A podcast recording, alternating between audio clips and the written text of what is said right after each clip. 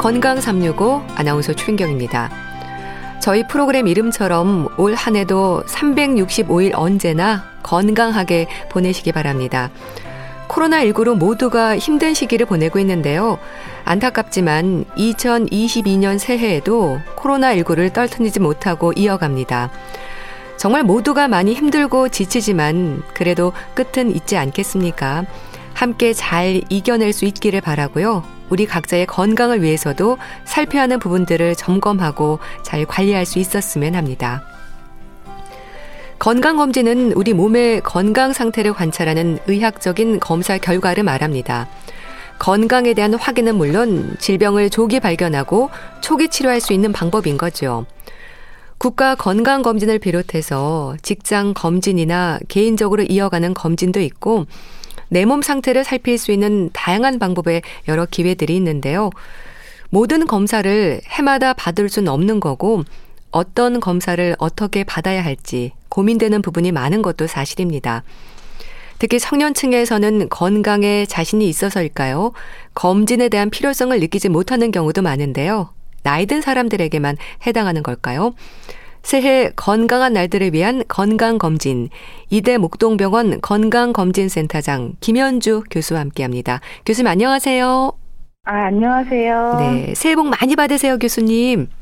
네, 선생님도 그리고 듣는 모든 분들도 새해 복 많이 받으세요. 네.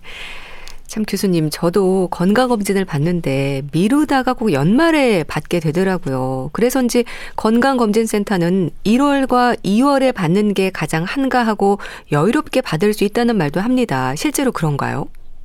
네.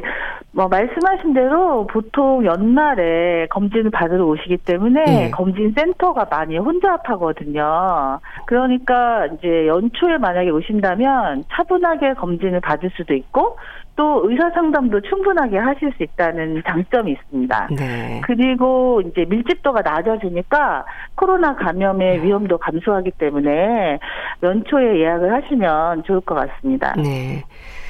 내 건강검진은요, 말 그대로 검사이지 않습니까? 워낙 증상이 없는 질환들이 많다 보니까 검사를 통한 확인이 필요하지 않을까 싶은데요. 교수님, 건강검진의 필요성이랄까요? 어떻게 설명이 될까요? 네, 건강 검진은 건강한 사람이 받는 검진입니다. 예방할 수 있는 질병을 조기에 발견해서 관리를 하기 위해서 받는 것입니다. 네. 그런데 고혈압이나 당뇨병 같은 질병은 당장 증상은 없거든요. 그런데 이걸 방치하면 뇌졸중이나 심근경색 같은 무서운 병을 유발할 수 있거든요. 네. 그렇기 때문에 이제 건강검진에서 조기 발견하고 적극 관리하는 게 필요합니다. 어떤 연구에서는 당뇨병을 건강검진에서 발견해서 치료한 경우랑 네. 증상이 있어서 진료를 통해서 발견한 경우랑 비교를 해보니까 사망률이 4배 정도 차이가 난다는 그런 보고도 있거든요. 음. 그리고 암검진 같은 경우는 위대장암, 유방암, 자궁경부암 이런 흔한 암들은 초기 단계에서 발견하는 경우에 네. 5년 생존율이 90% 음. 이상입니다. 그렇기 때문에 이런 초기 단계의 암들은 증상이 없거든요. 네. 그래서 증상이 없더라도 주기에 맞춰서 건강검진을 받는 것이 필요하다고 볼 수 있습니다. 네. 근데 비싼 건강검진이 좋은 검사는 아닌 거죠. 비싼 게 좋은 거라는 생각도 하는 분들도 있거든요. 네, 비싼 건강 검진이라면 아마도 이제 개인이 비용을 내고 받는 종합 검진을 말하는 것 같은데요. 네. 적절하게 받는다면 뭐 나쁘지는 않을 것 같습니다. 즉, 어, 어떤 개인에 따라서 개인마다 건강 위험이 좀 다르잖아요. 예. 그래서 필요한 검사를 꼭 필요한 검사를 한다면 좋은 검진일 수도 있다. 이렇게 생각을 합니다. 그런데 보통 사람들이 받는 국가 건강 검진은 우리 일반인의 평균적인 건강 위험을 고려해서 설계를 한 거거든요. 네. 그리고 많은 연구 결과를 종합해서 검진 항목과 주기를 선정하고 있거든요. 그래서 대부분의 사람들은 국가 건강 검진만으로도 충분하게 건강 관리를 할 수 있다. 이렇게 어, 아시면 좋을 것 같습니다. 네. 어, 특히 이제 한국인 사망의 한 70%를 차지하는 10대 사망 원인이 있는데요. 네. 국가건강검진은 이 중에서 급성 질환 하나를 제외하고 아홉 개 질환을 예방할 수 있도록 과학적으로 설계된 검진입니다. 네. 일단 기본적인 건강 검진은 1년에 한 번 진행이 되지 않습니까? 사실 기본 항목도 중요하죠. 그러니까 기억해야 하는 건강 수치들을 우리가 좀 확인할 수 있잖아요. 네, 기본적인 건강 검진이라면 이제 공식적인 용어로는 일반 건강 검진이라고 네. 하는데요. 키 몸무게, 시력, 청력, 혈압, 엑스레이 혈액 검사, 생활 습관 문제인지 이렇게 구성이 되어 있습니다. 그런데 이를 형식적인 검진이라고 오해하시는 분들이 꽤 많으시거든요. 음. 이 검진은 고혈압과 당뇨병처럼 조기에 발견하고 관리하면 이제 사망을 예방할 수 있는 질병들을 발견하는 데 중요한 검진입니다. 음. 방사선, 흉부 방사선 촬영 같은 경우는 폐결핵을 확인하기 위한 것인데요. 여기서 폐결핵이 의심되면 확진에 필요한 추가 검사 비용은 전액 국가 지원이 되고 있습니다. 음. 그 밖에도 빈혈이나 심장 기능, 간 기능 검사와 같이 주요 만성 질환을 조기에 발견할 수 있는 그런 검진입니다. 아주 기본적이면서 중요한 검진이라고 볼 수 있겠죠. 네. 그리고 또 개인에 따라서 검사 항목이 추가적으로 선택이 되기도 하는데요. 나이에 따라서 선택 범위가 결정이 되는 걸까요? 이제 국가 건강 검진은 나이에 따른 건강 위험을 고려한 검진입니다. 네. 일반 건강 진단은 성인 전체가 받고 암 검진은 위 유방 자궁경부암 간암은 만 40세 이상에서 받고 대장암 폐암은 만 50세 이상이 받도록 정하고 있습니다. 네. 참 건강은 건강할 때 지키라는 말도 있지만 사실 건강에 위험 신호가 왔을 때서야 신경을 쓰게 되거든요. 교수님, 검진 결과지를 보는 방법도 좀 설명이 필요하지 않을까 싶은데 어떨까요? 너무 어렵다는 말씀들 많이 하세요. 추적, 관찰, 요망, 정밀 검사가 필요함, 뭐 결절이 관찰됨 이런 식으로 기록이 되면 뭘 어쩌라는 건지 사실 잘 모르겠거든요. 네, 저도 검진을 할 때 항상 물어보거든요. 네. 지난번 검진 결과를 기억하시는지 아. 물어보는데요. 네. 대부분 정상이다? 아니다. 그리고 나머지 구체적인 내용 기억을 못 하시더라고요. 네. 그런데 이제 건강검진 결과는 소견, 건강 상태 구분도 중요하지만 권고 사항을 꼭 읽어 보셔야 합니다. 권고 사항이요? 예. 먼저 확진 검사가 필요하다. 이렇게 나가는 경우는 고혈압, 당뇨병, 이런 병들이 새로 발견이 되면 이제 건보공단에서 비용을 지원해서 동네 의원에서 첫 진료를 이제 받으실 수가 있습니다. 예. 그리고 대변 검사 결과가 비정상이면 검진 기관에서 대장 내시경을 받을 수 있습니다. 예. 그러니까 가서 확진 검사가 필요하다 하면 아 건보공단에서 무료로 추가 검사 해주는구나 예. 이렇게 이해를 하시면 됩니다. 두 번째로 유방암, 폐암, 간암 검진을 받았는데 확진을 위해서 빠른 시일 내에 추가 정밀 검사가 필요하다. 이런 얘기를 들으신 경우에는 예. 그때는 좀 혼란스러우시거든요. 어, 그렇죠. 이거는 내가 어디를 가서 진료를 받아야 되는지 검진 기관에 다시 가야 되는지 혼란스러우신데요. 이 경우는 건강 보험으로 개인 진료를 받아야 된다는 뜻입니다. 예를 들면 유방암 검진은 유방 촬영을 하거든요. 네. 근데 그 결과가 판정 유보 이렇게 나오는 경우가 꽤 있습니다. 아. 말이 좀 어렵죠. 네. 근데 이거는 이 검사만으로는 괜찮다고 할 수가 없으니까 유방 초음파나 국소 유방 확대 촬영술 같은 정밀 검사가 필요하다. 이런 뜻입니다. 네. 그러면 이 판정 유보 통보를 받으시면 검진 결과지를 지참을 하고 유방 전문의를 찾아가서 진료를 받으셔야 하는 겁니다. 예. 여기서부터는 검진이 아니라 진료를 받는 것입니다. 예, 그 다음에 이제 세 번째로는 몇 개월 후에 추적 관찰을 해보라. 네. 이런 얘기를 이제 읽으시면 좀 당황스러우시거든요. 이제 몇 개월 후에 어디를 가야 되는지 몰라서 이제 고민을 하시는데요. 네. 이것은 이제 폐암 검진이나 간암 검진의 경우에 이런 소견이 나올 수가 있습니다. 폐암 검진이나 간암 검진의 특징은 모든 사람이 받는 게 아니라 위험이 높은 사람만 받도록 되어 있어요. 네. 폐암 검진은 하루에 한갑 30년 이상 흡연자를 대상으로 어, 저설량 패시티를 찍습니다. 간암 검진은 비형 간염 항원 보유자 같은 고위험군들을 대상으로 해서 이제 간암 표지자에 대한 혈액 검사, 초음파 검사를 실시를 합니다. 네. 그런데 이 검진을 했을 때 정상도 아니고 암이 의심되는 것도 아니지만 암으로 발전할 가능성이 음. 있어 보이는 소견이 있다. 예. 이런 경우에 추적 관찰을 해보세요. 이렇게 결과서를 적어 드리거든요. 그러니까 이런 경우에는 너무 불안해하지 마시고 예. 권고하는 시기에 맞춰서 전문가 진료 예약을 해두시고 시기가 되면 가시면 되겠습니다.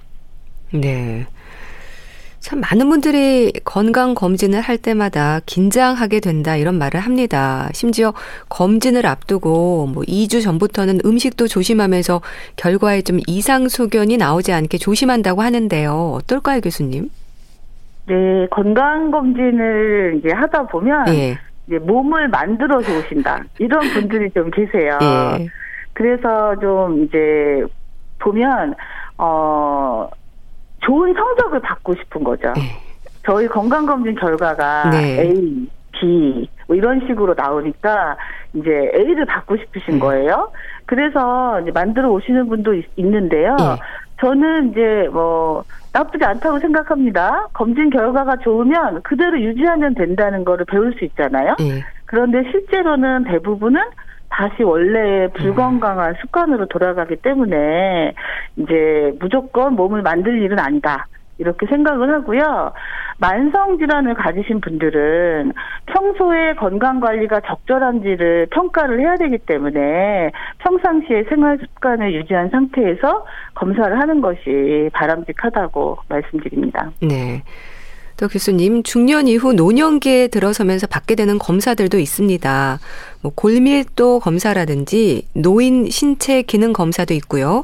치매 감별을 위한 인지 기능 검사도 있는데 나이에 따른 검사들이 있지 않습니까? 어떤 의미일까요? 네, 이제 노인들 같은 경우는 대부분 만성 질환 하나 정도는 같이 가지고 살고 계시거든요. 네. 그래서 그 시기에는 어떤 질병이 있느냐 이런 것도 중요하지만 몸과 마음의 기능이 원활한가 이게 더 중요할 수 있거든요. 네. 그래서 우리 이제 국가건강검진에서는 그런 측면에서 골밀도 검사 를 제공을 하는데요. 이거는 이제 그 여성 노인의 경우에 골절의 위험이 높기 때문에 골다공증이 있으면 골절의 네. 위험이 높기 때문에 만 66세에 제공을 하고 있습니다. 그리고 이제 치매 예방을 위해서 인지 기능 검사를 이제 66세 이상에서는 2년마다 하고 있거든요. 예. 여기서는 그 인지 기능의 변화를 보면서 치매 예방이 필요하다고 생각이 되면 전국에 치매 지원 센터가 있습니다. 거기에 연계를 해서 치매 예방에 관한 서비스를 받을 수가 있습니다. 네. 그 밖에도 노인 우울증 검사가 있고 신체 기능에 대해서 뭐 여러 가지 검사들을 하고 있습니다. 네. 근데 이런 노인뿐만이 아니라 사실 청년기의 건강도 중요하지 않습니까? 지금은 뭐 2030 청년을 포함해서 전 국민이 국가 건강검진 대상이지 않나요? 예, 맞습니다. 그 청년들이 이제 몇 년 전에 건강검진 대상으로 포함이 되었고, 네. 매우 반가운 일입니다. 그런데 청년기에는 고혈압이나 당뇨병 같은 만성질환이 발생하는 시기는 아닙니다. 그렇지만 비만인 경우, 술을 자주 많이 마시는 경우, 네. 흡연을 하는 경우, 그리고 집안에 고혈압, 당뇨병과 같은 가족력이 있는 경우에는 일반 건강 진단을 좀 잘 챙겨서 받아볼 필요가 있습니다. 네.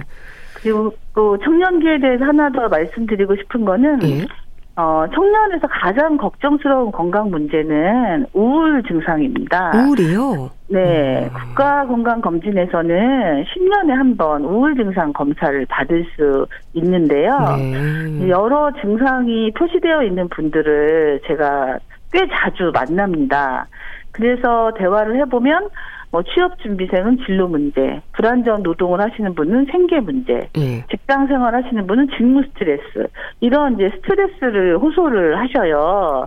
근데 이런 스트레스를 관리하지 않고 오랫동안 방치하면 우울증이 생길 수가 있거든요. 예. 그래서 좀 경각심을 가지고 예방을 하는 게 필요합니다. 그래서 꼭 검진 기관이 아니더라도 네. 여러 공공기관이나 전문기관에서 인터넷상에서 우울증 자가 평가 도구를 제공을 하거든요. 그래서 우울증에 대해서는 필요하면 점검해 보시기를 권하고 싶습니다. 네. 한편 이제 우울증은 사회적 편견이 있기 때문에 문제가 심각해진 다음에 발견되는 일이 흔하거든요. 그래서 정신 건강에 대해서 자유롭게 이야기하고 필요하면 도움을 받을 수 있는 그런 사회적인 분위기도 필요할 것 같습니다. 네. 그런가 하면 교수님, 건강에서 두려움을 갖게 되는 부분이 암입니다. 뭐 대장 내시경, 위 내시경을 비롯해서 내시경이나 초음파 검사로 암을 조기 발견할 수 있는 방법들도 많지 않나요? 예, 우리는 그래서 국가에서 6대암 검진을 이제 실시를 하고 있습니다. 예. 그 중에 첫 번째 위암에 대해서 말씀을 드리면 위암에 대한 검사는 위 내시경과 위장 조영술이 있습니다. 예. 이제 더러 힘들어서 위 내시경 말고 위장 조영술을 받겠다 이렇게 얘기하시는 음. 분들이 있으신데요. 이제 위 내시경은 기구에 카메라를 달아서 직접 위를 관찰하고 필요하면 조직 검사까지 할 수 있는 정확한 검사 방법이기 때문에 네. 1차적으로 위 내시경을 권합니다. 불가피하게 위장 조영술 검사를 하시는 경우도 있는데요. 이거는 방사선을 쪼여서 그림자를 살펴보는 것이기 때문에 정확한 검사는 아닙니다. 그래서 여기서 이상이 있으면 결국 다시 위 내시경 검사를 해야 됩니다. 네. 그러니까 위암 예방을 위해서는 위 내시경 검사가 필요하다 이렇게 말씀드립니다. 네. 그 위 내시경과 대장 내시경의 주기에 대해서는 어떻게 이해하면 될까요? 상대적인 기준이 있지 않을까 싶은데요. 네, 검진의 주기는 암이 자라는 속도나 이런 걸 감안을 해서 정하는데 위암 검진은 2년에 한 번, 네. 대장암 검진은 대장 내시경의 경우에는 5년에 한 번 정도를 권하고 있습니다. 그런데 우리 국가 암검진에서는 바로 대장 내시경 검사를 해주는 것은 아니고 네. 먼저 50세 이상에서 매년 분변 잔해 검사, 대변 검사라고 하죠. 변에서 혈액이 검출되는지를 검사를 하고 여기서 이상이 있으면 대장 내시경 검사를 하도록 하고 있습니다. 그래서 검사 주기는 이제 말씀드린 거는 일반적인 경우에 대한 것이고요. 음. 또 개인의 위험에 따라서 다를 수 있습니다. 그래서 이전에 검사를 수행한 의사가 검사 소견을 보고 다음 검사 주기에 대해서 설명을 하는 게 일반적인데요. 네. 개인에 따라서는 검사 주기를 단축할 수도 있다. 그것은 주치의랑 상의하시는 게 좋습니다. 네. 그리고 이 분변 자멸 검사를 건너뛰고 대장 내시경을 하면 안 될까 생각하는 분들도 있는데요. 분변 자멸 검사가 주는 장점도 있는 걸까요?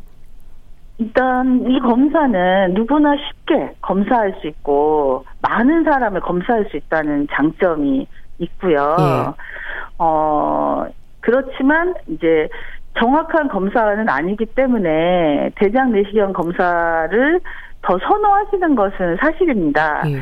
그래서 건강보험공단에서 대장 내시경을 1차 검사를 하는 방안에 대해서 시범 사업을 지금 실시를 하고 있습니다. 예. 그 대장암은 이제 천천히 자라는 암이거든요. 그래서 대장 내시경 검사에서 용종이나 선종을 발견해서 제거하면 예방이 바로 되는 것이기 때문에 앞으로 좀 변화가 있을 수 있을 것 같습니다. 네. 또 교수님, 유방암 예방을 위한 유방 X선 촬영과 초음파는 어떨까요? 두 가지 검사를 모두 하는 게 좋은 건가요? 음, 유방암 검진은 유방 촬영 X선으로 먼저 검사를 합니다. 예. 그게 좀 아프거든요. 예. 이제 유방을 꽉 눌러서 엑스레이를 찍는데 예. 그래서 저는 아파서 유방 초음파 검사를 로 대체하고 싶습니다. 네. 이렇게 얘기하시는 분이 종종 있는데요. 유방 초음파 검사는 이제 미세 석회화라는 초기 소견을 발견하는 데는 제한점이 있습니다. 그리고 유방 촬영만으로는 어떤 종괴를 봤을 때 정확하게 이게 어떤 성격인지 확인하기 어려운 한계가 있습니다. 네. 그러니까 완벽한 검사는 없습니다. 그런데 우리 국가암검진에서는 유방 촬영을 기본으로 하고 예. 나중에 필요할 때 추가 검사를 하는 게 이제 적절한 방법이라고 이제 권고를 하고 있습니다. 네. 유방암 검진 결과는 이것도 되게 이해하기가 어려운데요. 정상, 양성질환, 예? 판정 유보. 예. 보통 셋 중에 하나다 보시면 예. 될것 같습니다.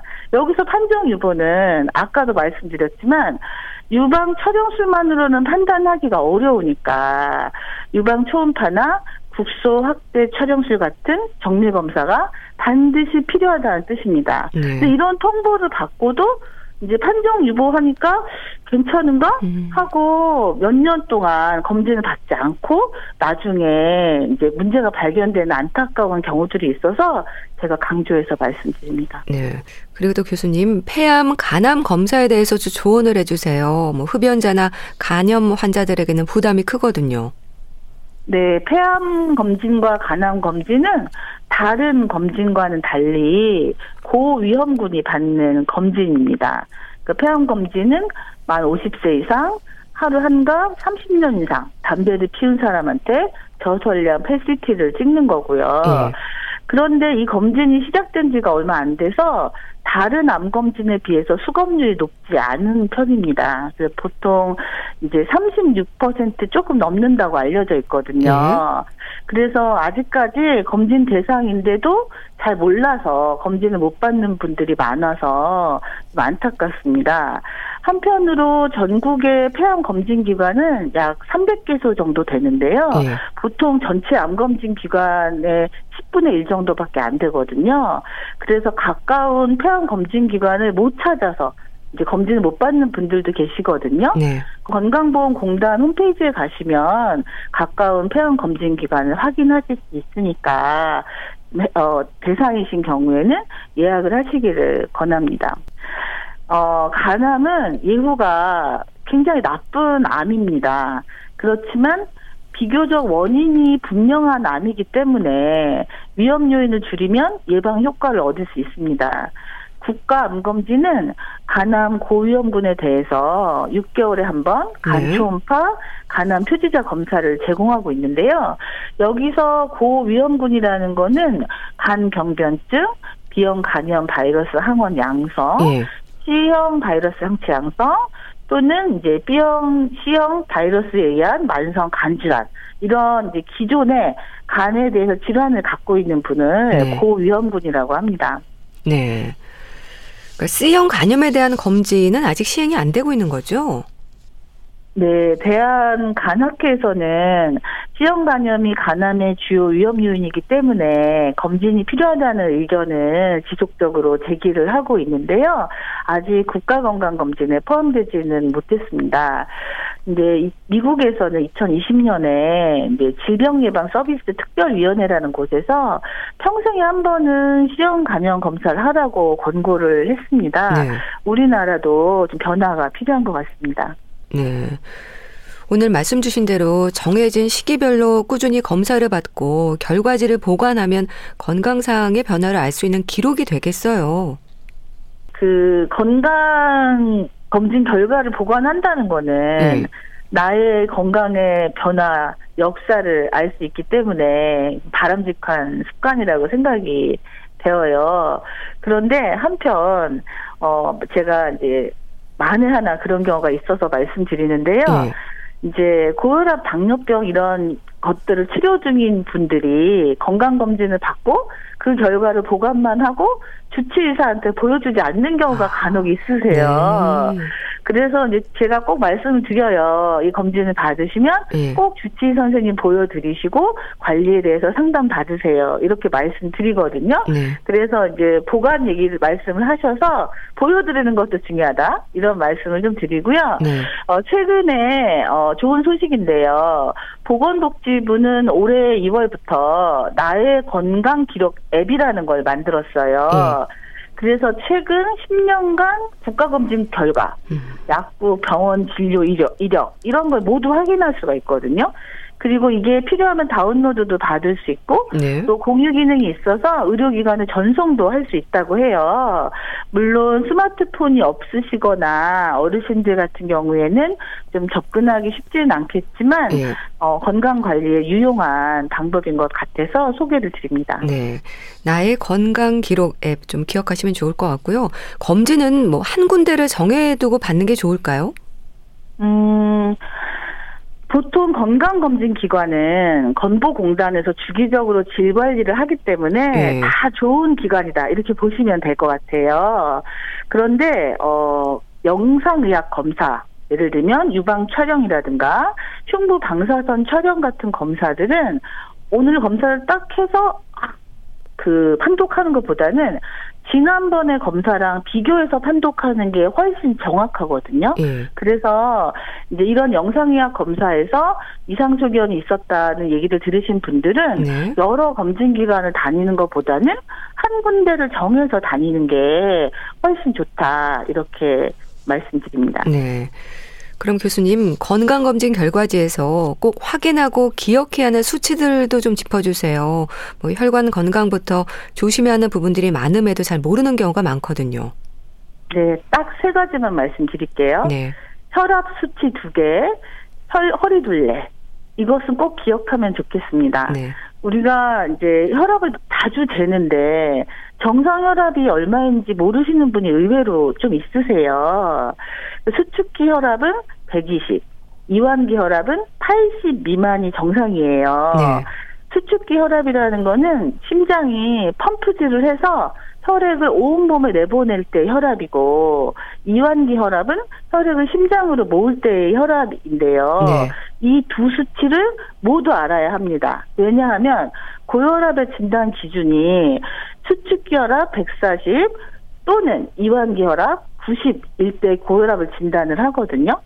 그러니까 예를 들면 130에 90이다. 그러면은 앞에는 정상인 것 같잖아요. 네. 근데 뒤에가 92니까 고혈압이거든요. 네. 근데 많은 분들이 혈압이 얼마세요? 물어보면 130에 잘 모르겠는데요. 어. 이렇게 얘기를 하세요. 네. 그래서 이제 기억해야 될 수치 두 개. 위에 혈압, 아래 혈압. 이 두 개를 꼭 기억하자라는 거고요. 특히 혈압은 변동이 심하거든요. 예. 그래서 그 변화를 살펴보는 게 중요하기 때문에 반드시 주그 안정적으로 관리되는지를 확인하기 위해서 혈압 두 개를 기억하자라는 말씀을 드리고요. 네. 그다음에 세 번째 기억해야 될 수치는 복부 둘레입니다.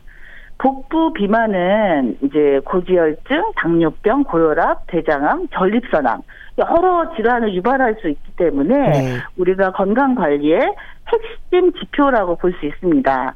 그래서 여자는 85, 남자는 90cm 이상이라면 복부 비만으로 진단을 하, 거든요 네. 복부 비만인 경우에는 적극적인 건강 관리가 필요합니다. 네. 여기서 잠깐 복부 둘레하고 허리 둘레는 좀 다르거든요. 그래서 복부 둘레는 갈비뼈의 맨 아래와 골반뼈의 맨 위 사이에 중간 부분에서 재는 게 복부 둘레인데요. 네. 어, 비만이 의심되시는 분들은 복부 둘레를 좀 자주 재보시는 게 좋을 것 같고 네. 1년에 한 번 또는 2년에 한 번 건강검진에서 복부 둘레를 재잖아요. 그럼 그 수치도 기억하시면 좋을 것 같습니다. 네. 요즘 코로나19로 국가 건강검진을 미룬 분들도 많습니다. 그래서 연장이 된 걸로 알고 있는데요. 어, 예, 올해도 작년에 이어서 6월까지로 연장이 되었습니다. 네. 그런데 한편 이 국가건강검진은 해당 연도에 검진을 못 받았더라도 네. 건강보험공단에 전화를 하면 올해 받겠다 이렇게 얘기를 아. 하면은 검진 돌려주거든요. 네. 그렇기 때문에 이제 못 받으신 분들은 언제라도 받으실 수 있는 검진이다 이렇게 아시면 좋을 것 같습니다. 네. 일단은 2022년 6월까지 연장 기간 내에 검진을 또 받을 수가 있는 거네요. 네. 자, 오늘 건강 검진에 대한 말씀을 들었습니다. 교수님, 새해 첫날 건강한 한 해를 위한 계획으로 검진도 포함하셨으면 좋겠는데요. 이 시간을 통해서 꼭 강조하고 싶은 말씀 해 주시죠. 네. 저는 직업 환경의학 전문의입니다. 네. 질병을 치료하는 의사가 아니고 예방하는 의사인데요. 건강검진 업무를 약 20년 정도 했습니다. 이제 건강검진을 하다 보면 수많은 사람들을 만납니다. 네. 암을 조기에 발견해서 잘 치료받았다고 다음번에 오셔서 그때 검진받기 정말 잘했다. 이렇게 네. 얘기하시는 분들도 있고 네. 몇년 동안 혈당이 높은데도 치료하지 않다가 제가 차근차근 설명을 드린 다음에 오셔가지고 아 이제 진료를 받게 됐다 이렇게 얘기하시는 분도 있고 검진에서 이제 운동을 좀 하는 게 필요하다 혈압을 높으니까 운동으로 좀 관리해라 이렇게 소견을 적어드렸는데 네. 진짜로 운동을 열심히 하셔가지고 혈압을 정상으로 만들어서 나타나시는 분들도 있으세요. 그럴 때는 제가 기쁘기도 하지만 한편으로는 제가 만나지 못하는 분들에 대해서 좀 생각을 해보게 되거든요. 예. 예를 들면 이제 우리 자영업자 분들은 365일 가게 문을 닫지 못하시는 분들도 계시잖아요. 그렇죠. 그리고 영세 소기업에서 일하시는 분들은 건강검진 수검률이 50% 정도밖에 안 돼요. 네. 개인 휴가를 거의 쓰실 수가 없거든요.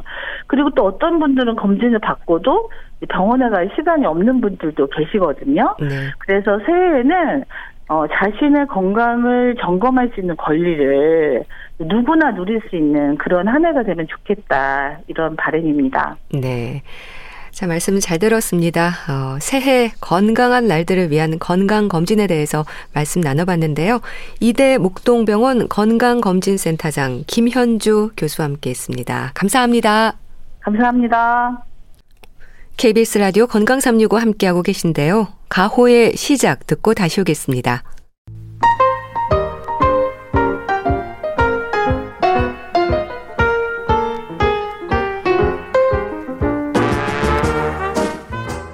건강한 하루의 시작.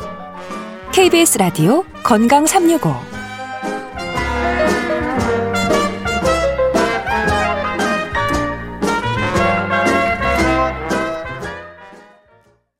주말의 건강 책 정보 북컬럼니스트 홍순철 씨와 함께합니다. 안녕하세요. 네, 안녕하세요. 네, 새해 복 많이 받으세요. 네, 감사합니다. 아, 복 많이 받으십시오. 올한해 가장 우선으로 바라는 소망 어떤 바람이세요? 아, 건강했으면 좋겠어요. 네, 저도요. 네, 주변에 사실 아, 뭐 여러 이유 때문에 이제 요즘 아픈 분들도 많이 네. 계시고 막 그러다 보니까 그리고 또 언제 어떻게 이 감염병에 또 걸리는 상황들이 막 음. 발생하다 보니까 아 정말 아무 일 없이 건강하는 게 얼마나 큰 축복인지를 요즘 새삼 깨닫고 있는 것 같습니다. 네, 정말 올 한 해 건강한 한 해가 되셨으면 좋겠습니다.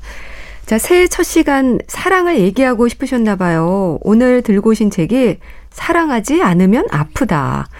그렇죠. 사랑을 해도 아프고 사랑하지 않아도 아프고 그래도 사랑에 있어서 살 수 있는 거겠죠. 어떤 책인가요? 네, 새해 첫 시간이라서 사랑 이야기를 해보려고 하는데요. 아, 이 책의 저자는 독일 분이십니다. 네. 독일의 신경 생물학자이면서 또 이 시대를 대표하는 독일의 지성이라고 불리는 분이신데요. 게랄트 휘터란 분이세요. 불안과 우울, 잠재력과 동기부여를 연구를 합니다. 뇌과학 분야의 최고 권위자라고 이야기할 수 있고 또 이 과학을 사실 대중들에게 쉽게 설명한다는 게 상당히 어려운 일이잖아요. 그렇죠. 그런 부분에 있어서 탁월한 재능을 갖고 있는 분이세요. 이 게랄드 휘터라는 분이 우리나라에도 소개된 바 있는 존엄하게 산다는 것이란 책을 통해서 우리가 흔히 수사적으로 이야기하는 인간의 존엄성 이라고 하는 게 뭐 헌법이나 이런 데 등장하는 용어가 아니라 뇌의 감각이다. 라는 표현을 했습니다. 네. 뭐냐 하면 인간은 자신의 존엄성이 지켜질 때 정신적으로 그리고 육체적으로도 건강할 수 있다. 라는 주장을 펼쳤는데요. 그리고 이어서 이번 신간 사랑하지 않으면 아프다. 라는 책을 통해서는 인간의 뇌가 사랑 없는 행위를 인식할 때 우리에게 어떤 일들이 벌어지게 되는지를 소개하고 있는 거예요. 네. 자, 한번 우리 주변을 둘러보도록 하죠. 의학과 문명의 눈부신 발달. 그럼에도 불구하고 예전보다 더 많은 사람들이 몸과 마음의 고통을 호소하고 있습니다. 음. 스트레스는 날로 커져만 가고 있고 이전에 없었던 여러 가지 정신적인 질환들, 불안 증세, 공황 증세, 번아웃 증후군 이런 것들을 호소하는 분들도 늘어만 가고 있습니다. 과학과 의학은 발달하고 있는데 왜 이런 병들은 더 많이 생겨나는 걸까? 음. 이 질문이 바로 이 책의 음, 문제제기라고 이야기할 수 있습니다. 네. 저자는 그러한 이유는 우리 안에 내재되어 있는 자가 치유 과정, 우리가 면역 시스템이라고 이야기하는 건데요.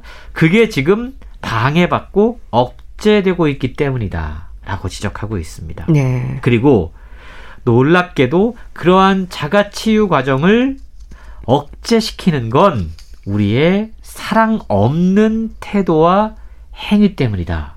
라고 이야기하는 것이죠. 네. 일단 신경 생물학자가 쓰신 책인데 그럼 이 사랑 없는 태도와 행위가 자가 치유 과정을 억제한다. 이게 무슨 얘기인가요? 사실 우리가 치열한 경쟁 사회에서 살고 있잖아요. 예. 이런 사회에서 누군가를 사랑한다라는 거, 누군가에게 관심을 기울인다라는 거, 이 사랑은 뭐 남녀 간의 사랑뿐만이 아니고 다양한 사랑을 의미를 합니다. 그게 사실은 불가능한 음, 상황인 것 같아요. 음. 누군가를 사랑하면 안 되고 오히려 누군가에게 더 관심을 둘수록 바보가 되고 실패하는 경우가 많습니다. 그런데 인간의 본성은 사랑을 원하고 있다라는 거죠. 네. 그래서 책은 인간이 오랜 기간 동안 신체와 내면의 욕구, 그러니까 사랑을 외면하면 우리의 뇌에 불안이 야기되고 그로 인해서 신체 기관의 균형이 깨진다라고 이야기합니다. 그러면 우리 스스로 치유될 수 있는 능력, 자가 치유력, 면역 시스템이 상실된다라는 의미인데요. 네. 경제 논리에 지배당해서 지금 세계화되고 디지털한 세상에서 우리는 어찌 보면 사랑 없는 태도와 행동을 당연하게 받아, 받아들이고 있습니다. 음. 그 결과 점점 더 많은 사람들이 정신적으로뿐만이 아니고 육체적으로도 병들어가고 있다라는 거죠. 치열한 경쟁 사회를 살면서 누군가를 짓밟고 올라가야 돼요. 그들을 애, 아, 사랑하거나 동정하거나 관심을 둘 수가 없습니다. 네. 이렇게 되면 살아가는 법을 잊어버렸거나 애써 외면하고 있다라고 볼 수 있다라는 거죠. 자기 자신뿐만 아니고 타인은 물론이고 지구상의 다른 생명체도 사랑하지 않는 우리의 모습들을 발견한다라는 건데요. 그렇군요. 이러한 세상이 우리를 점점 더 외롭게 만들고 육체와 정신까지 허약하게 만들고 있다라는 것이 뇌과학의 연구 결과를 통해서 확인되고 있다라는 겁니다. 네. 최근요. 아. 사랑 없는 시대에 우리가 맞닥뜨리는 여러 가지 비정상적인 현상들을 하나하나 조목조목 짚어내고 있는데요. 네. 인간의 가장 기본적인 욕구인 사랑의 감정이 채워지지 않는 한 우리는 결코 다시 건강해지고 행복해질 수 없다라고 설명하면서 뇌과학으로 사랑의 가치가 얼마나 위대한지 소개하고 있습니다. 네. 참 우리 삶에서 사랑이 얼마나 중요한지는 사랑을 생각하면 알 수 있죠. 남녀 사이뿐 아니라 모든 관계에서 이 사랑이 강조가 되는데 동료나 친구 사이의 우정, 또 이웃이나 자연을 향한 애착까지도 모두 포함하는 거겠죠. 그렇습니다. 이 책에서 사랑이라고 표현을 하고 있지만 사실은 뭐 애착, 관심 이런 것들을 다 포괄하는 개념이라고 보시면 될 것 같아요. 네. 다윈이 적자 생존 이론을 발표한 이래 사실 음, 생명체에게 있어서 자연 생태계에 있어서 이 적자 생존 이론이 정말 원칙인 것처럼 여겨져 왔습니다. 네. 그리고 적자 생존에 대한 약간의 오해가 있었는데요. 적자 생존 그러면 가장 강한 것, 가장 잘난 것, 가장 똑똑한 것, 가장 성공적인 것만이 살아남는다라고 음. 생각하고 있습니다. 네. 그리고 우리는 마치 그것이 진실인 양 그 과정을 착실하게 따라왔죠. 타인의 기대에 부응하기 위해서 더 많은 성공을 거두기 위해서 또 더 높은 지위를 얻기 위해서 더 많은 명성과 부를 쌓기 위해서 우리는 타인을 이용하는 법에만 몰두해 왔다라는 겁니다. 네. 그리고 심지어 자기 스스로조차 자기 개발의 도구, 경쟁과 성과를 위한 도구로 인식하기에 이르렀다라고 책은 지적하고 있는데요. 경쟁은 자연 법칙이고 그래서 다른 누구보다 더 잘, 더 빠르게, 더 효율적으로 일하는 것이 우리 삶에 있어서 가장 중요하다라고 믿는 사람들이 있습니다. 이런 사람들은 자신의 신체적인 욕구를 억제하는 거에 훨씬 더 능통해요. 음. 그러니까 성공할 수 있었겠죠. 음.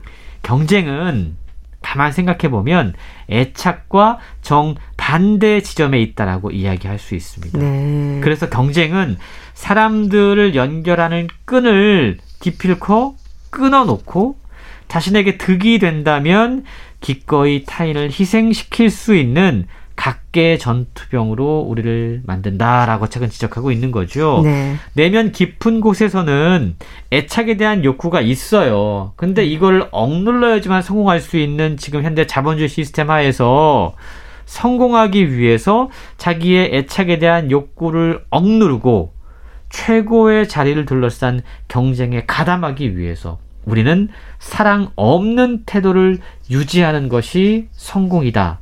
라고 생각하고 있는 겁니다. 네. 경쟁은 애착과 정반대 지점에 있다. 그렇겠네요. 그러니까 지나친 경쟁 의식이 다른 사람에 대한 애착뿐만이 아니라 자신의 존엄도 사라지게 한다는 거죠. 그렇습니다. 지나친 경쟁 의식을 가진 사람들 당연히 차갑잖아요. 네, 그런 그렇죠. 사람들의 마음은 당연히 차가울 겁니다. 네. 지기 싫어서 똑똑한 척하고 다 아는 척하고 만능인 척하면서 다른 사람들을 조종하고 폄훼하고 비방하고 모욕하는 것을 발견할 수가 있는데요. 이러한 태도가 바로 사랑 없는 태도라고 하는 거죠. 이것이 우리의 정신뿐만이 아니고 신체 그리고 우리 사회까지 병들게 하고 있다라고 저자는 지적하고 있는 건데요. 네. 어릴 때부터 충분히 받아야 하는 애착, 사랑, 관심 이런 것들도 사실은 사라지면서 이 경쟁 사회 때문에 지금 사랑 없음이 대물림되고 있는 현상까지도 목격하고 있다고 지적합니다. 음. 너무 오랫동안 우리를 병들게 하는 것을 그러니까 경쟁이라고 하는 거죠. 네. 우리는 이걸 우리를 행복하게 하는 것이다. 라고 음. 착각을 해왔어요. 네. 그리고 그로부터 벗어나려는 노력조차 하지 않고 있다 라는 지적인데요. 인간의 가장 기본적인 욕구 가운데 하나인 사랑. 이 사랑이 없으면 우리는 다시 건강하고 행복해질 수 없다라는 책의 주장이 정말 당연해 보이면서도 지금 우리가 살고 있는 이 삭막한 시대에 꼭 필요한 주장이 아닐까라는 생각을 해보게 됩니다. 네. 이 똑똑한 척, 뭐 아는 척, 다 잘하는 척, 이 척이 주는 결과를 생각해 보면요. 사실 누구에게도 도움이 되지 않는 부분인데요. 경쟁에 집착하는 사랑 없는 태도와 행위가 사실 정신적으로도 그렇고 우리 몸도 아프게 한다는 거잖아요. 마음이 아픈 것도 사실 큰 문제가 되죠. 그렇습니다. 음, 새해를 시작하면서 이럴 때일수록 아 우리를 건강하게 하는 것이 무엇인지 가만 되돌아볼 필요가 있을 것 같은데요. 네. 성공하기 위해서 경쟁에서 승리하기 위해서 남을 짓밟고 어, 나만 잘 되면 되고 사실 이러한 생각이 쌓이면 우리는 정신적으로 건강해질 수가 없습니다. 최근 심신의학이라고 하는 게 의료계의 새로운 화두로 떠오르고 있는데요. 네. 심신의학이라고 하는 건 통합의학이라고 불리기도 하고 몸과 마음을 조화시켜서 질병을 치료하고 예방하는 대체의학 분야의 하나입니다. 여기에서 가장 중요한 대표 개념이 바로 자가 치유력이라고 하는 건데 네. 스스로 치유될 수 있는 능력을 의미를 하죠. 이게 우리 모두 안에 있다라는 겁니다. 생명체 안에 내재된 잠재력이 이러한 것들을 전개시켜 나가는데요. 저자는 우리 모두에게 자가 치유력이 태어날 때부터 생겼고 음. 이로 인해서 상처 치유, 감염 극복, 수술 후 재건 이렇게 질병으로부터 회복될 수 있는 능력을 우리는 지니고 있다라고 이야기합니다. 근데 이러한 자가 치유력이 우리가 어떻게 하느냐에 따라서 강화될 수도 있고 반대로 약화될 수도 있다라는 건데 네. 바로 그 포인트가 뇌의 작용을 통해서다라고 이야기를 하고 있어요. 스트레스와 불안이 뇌의 신경망을 교란시키면 그로 인해서 신체 기관의 균형이 깨지고 이게 질병의 징후로 나타날 수밖에 없다라는 겁니다.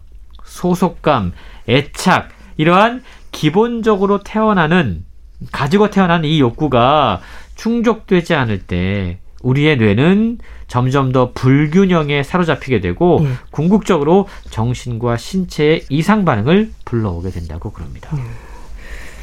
요즘 뭐 팬데믹 시대에 살면서 비대면이 일상인데요. 함께 보내는 시간이 줄면서 사실 더 걱정입니다. 관계의 중요성을 잊게 될까봐 두렵기도 한데 우리가 애착의 감정을 회복하기 위해서 뭘 할 수 있을까요? 여러 가지가 있는데요. 저자는 사랑하는 사람과의 신체 접촉 효과, 우리가 이제 스킨십이라고 쉽게 이야기를 하는데 네. 이게 의학적으로 입증된 사실이다라고 이야기합니다.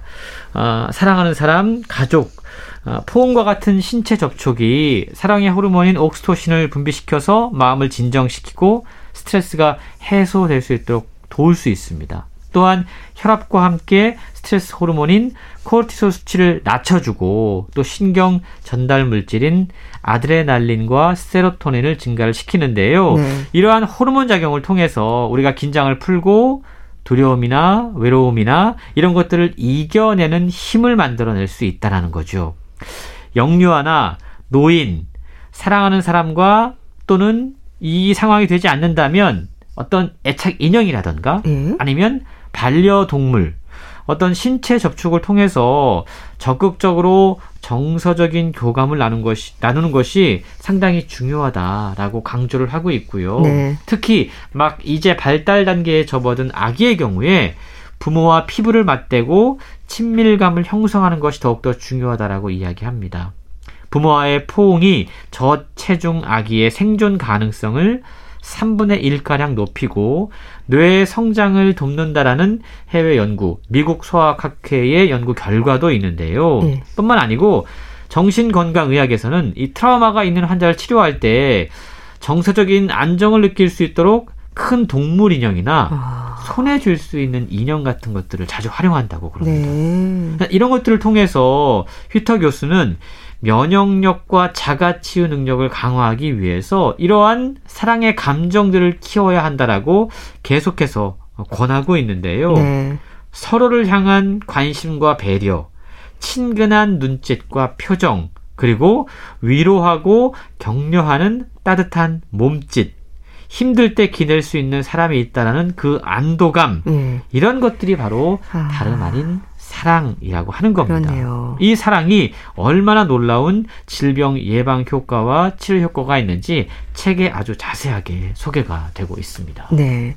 참 결국은 사랑이라는 말이 떠오르는데요. 인간의 가장 기본적이고도 충실한 욕망 또 사랑의 감정을 외면하지 않는 게 건강할 수 있는 비결이라는 생각이 듭니다. 그렇습니다. 우리가 너무 멀리에서 음, 건강의 비결을 찾을 필요는 없을 것 같아요. 우리가 예. 가장 기본적이면서도 우리 안에 내재된 이 어떤 욕망 같은 것들에 충실할 때 우리는 건강해질 수 있다는 생각을 하게 되는데요. 우리를 공격할 수 있는 박테리아나 바이러스 이런 병균들이 분명히 있죠. 그런데 우리 몸은 또한 이러한 것들을 방어할 수 있는 매우 효과적인 방어 메커니즘을 갖고 있습니다. 네. 그것이 바로 이 책에서 지속적으로 반복되는 자가 치유 능력이라고 하는 건데요. 이 방어 메커니즘은 면역 체계가 약화되지 않는 한 병균이 우리 몸에 침투해서 증식하는 것을 효과적으로 잘 방어할 수 있다고 그럽니다. 네. 결국 이 면역 체계를 강화시킬 수 있는 방법은 무엇인지 그리고 무엇이 이것을 약화시키는지를 찾아서 그것들을 보완하면 건강의 가장 기본적인 어떤 장치들을 우리는 마련할 수 있다라는 건데요. 네. 저자는 사랑 없음 그리고 무관심이야말로 인간의 면역 체계를 약화시키는 가장 최고의 적이다라고 강조하고 있는 겁니다. 네. 어, 사랑하지 않으면 아프다. 사랑 없음과 무관심이 우리 면역 체계를 약하게 하는 최고의 적이라는 거 생각해 보면 좋겠습니다. 북컬럼니스트 홍순철 씨였는데요. 감사합니다. 고맙습니다. 2022년 새해 첫날입니다. 사랑 없음과 무관심이 아닌 사랑과 관심으로 이어가는 건강한 면역 체계의 날들로 올 한 해가 채워지길 바랍니다.